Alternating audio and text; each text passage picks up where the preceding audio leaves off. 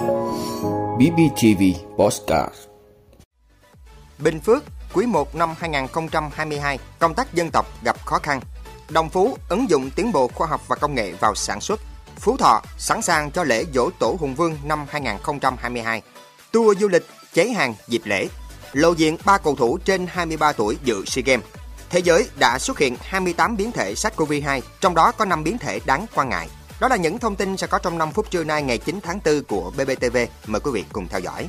Thưa quý vị, trong quý 1, tình hình sản xuất đời sống vùng dân tộc thiểu số trên địa bàn tỉnh cơ bản được duy trì phát triển.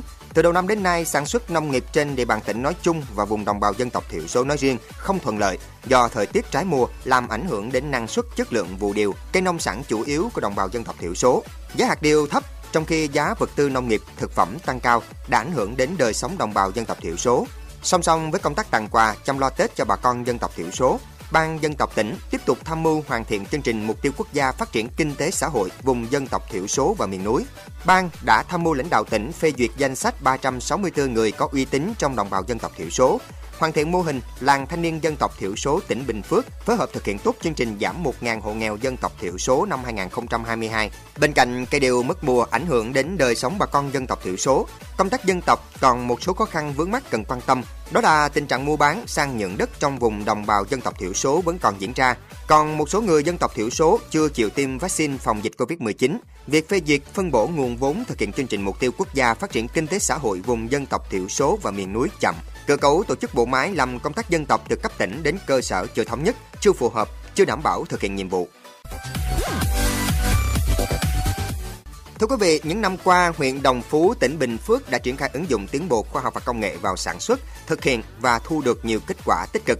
Từ năm 2013 đến nay, Huyện Đồng Phú đã thực hiện chuyển giao ứng dụng 11 mô hình dự án như 3 mô hình trồng rau sạch trong nhà lưới, mô hình trồng cây chùm ngây, cà gai leo, mô hình sản xuất theo tiêu chuẩn Việt Gáp đối với giống bưởi da xanh và sầu riêng đối với hợp tác xã dịch vụ thương mại Hưng Phát, mô hình ứng dụng chế phẩm BioRin để xử lý tồn dư thuốc bảo vệ thực vật trong đất trồng rau trên diện tích 14,3 hecta, mô hình nuôi chim bồ câu lai Pháp. Song song đó, ngành chức năng cũng mở 3 lớp tập huấn về kiến thức chăn nuôi bò, trồng cây đinh lăng lá nhỏ và sở hữu trí tuệ, chỉ dẫn địa lý cho sản phẩm hạt điều. Tổng số tiền hỗ trợ chuyển giao gần 1,2 tỷ đồng.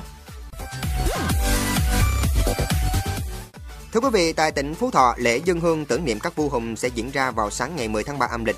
Dỗ tổ Hùng Vương năm nay có chủ đề Linh thiêng nguồn cội, đất tổ Hùng Vương, gắn với kỷ niệm 10 năm UNESCO công nhận tín ngưỡng thờ cúng Hùng Vương ở Phú Thọ là di sản văn hóa phi vật thể đại diện của nhân loại.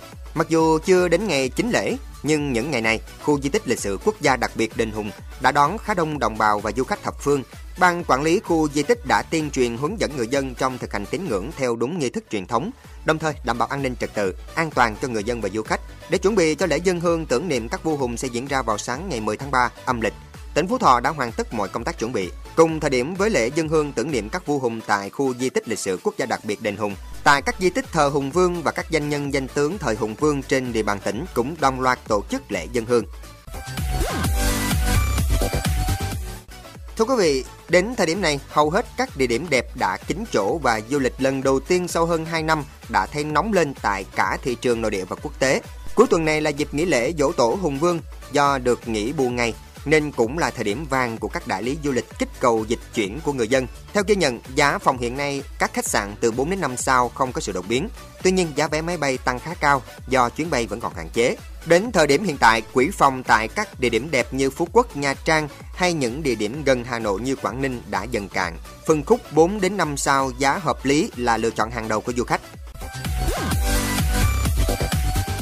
Thưa quý vị, huấn luyện viên Park Hang-seo đã chính thức đưa ra quyết định lựa chọn 3 cầu thủ trên 23 tuổi vào đội hình đội tuyển U23 Việt Nam tham dự SEA Games 31. Đỗ Hùng Dũng, Nguyễn Hoàng Đức và tiền đạo Nguyễn Tiến Linh là ba cái tên được huấn luyện viên Park Hang-seo lựa chọn cùng với U23 Việt Nam tham dự chiến dịch SEA Games 31. Trước khi công bố quyết định này, huấn luyện viên Park Hang-seo cũng đã có những chia sẻ rất thẳng thắn trước truyền thông về quan điểm lựa chọn nhân sự cho đội tuyển U23 Việt Nam tham dự chiến dịch SEA Games 31, đồng thời khẳng định những nhân tố được lựa chọn đều đã được ban huấn luyện hội ý kỹ lưỡng và đánh giá là những phương án tốt nhất cho công tác chuyên môn của đội. Trên thực tế, Hùng Dũng, Hoàng Đức và Tiến Linh đều là những nhân tố chủ chốt trong lực lượng đội tuyển quốc gia xuyên suốt các giải đấu lớn như AFF Cup, vòng loại World Cup. Bộ ba cầu thủ này cũng được đánh giá là vũ khí hạng nặng, góp công lớn giúp cho U23 Việt Nam giành ngôi vô địch tại SEA Games 30 năm 2019. Theo kế hoạch, Hùng Dũng, Hoàng Đức và Tiến Linh sẽ hội quân cùng U23 Việt Nam vào ngày 14 tháng 4 tới. Thưa quý vị, thế giới đã xuất hiện 28 biến thể SARS-CoV-2, trong đó có 5 biến thể đáng quan ngại. Độc lực cũng như khả năng lây lan của các biến thể này cũng có sự thay đổi khác nhau. Đại diện WHO đã và đang phối hợp với các đối tác mạng lưới các chuyên gia, chính quyền các quốc gia, các tổ chức và các nhà nghiên cứu để theo dõi và đánh giá sự tiến hóa của virus SARS-CoV-2. Tiến sĩ Kỳ Đông Bắc, trưởng đại diện Tổ chức Y tế Thế giới tại Việt Nam cho biết, biến thể XE mới xuất hiện là dạng tái tổ hợp của hai dòng biến thể phụ của Omicron là dòng BA.1 và dòng BA.2 Dựa trên những phân tích dữ liệu ban đầu, dòng XE của biến thể Omicron đã lây nhiễm hơn một chút so với dòng BA.2 của biến thể Omicron, tăng khoảng 10% khả năng lây nhiễm. Tuy nhiên, phát hiện này cần được xác nhận thêm.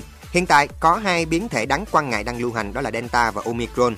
Trong đó biến thể Omicron là biến thể chiếm ưu thế và đang lưu hành trên toàn cầu. Vì virus SARS-CoV-2 vẫn đang tiếp tục tiến hóa và không có gì đảm bảo rằng Omicron là biến thể đáng quan ngại cuối cùng hoặc biến thể đáng quan ngại tiếp theo sẽ ít nghiêm trọng hơn. WHO sẽ tiếp tục giám sát chặt chẽ và đánh giá nguy cơ sức khỏe cộng đồng liên quan đến sự xuất hiện của các dòng và biến thể mới.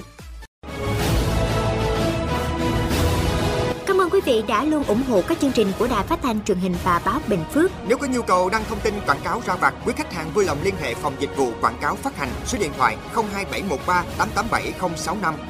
BBTV vì bạn mỗi ngày.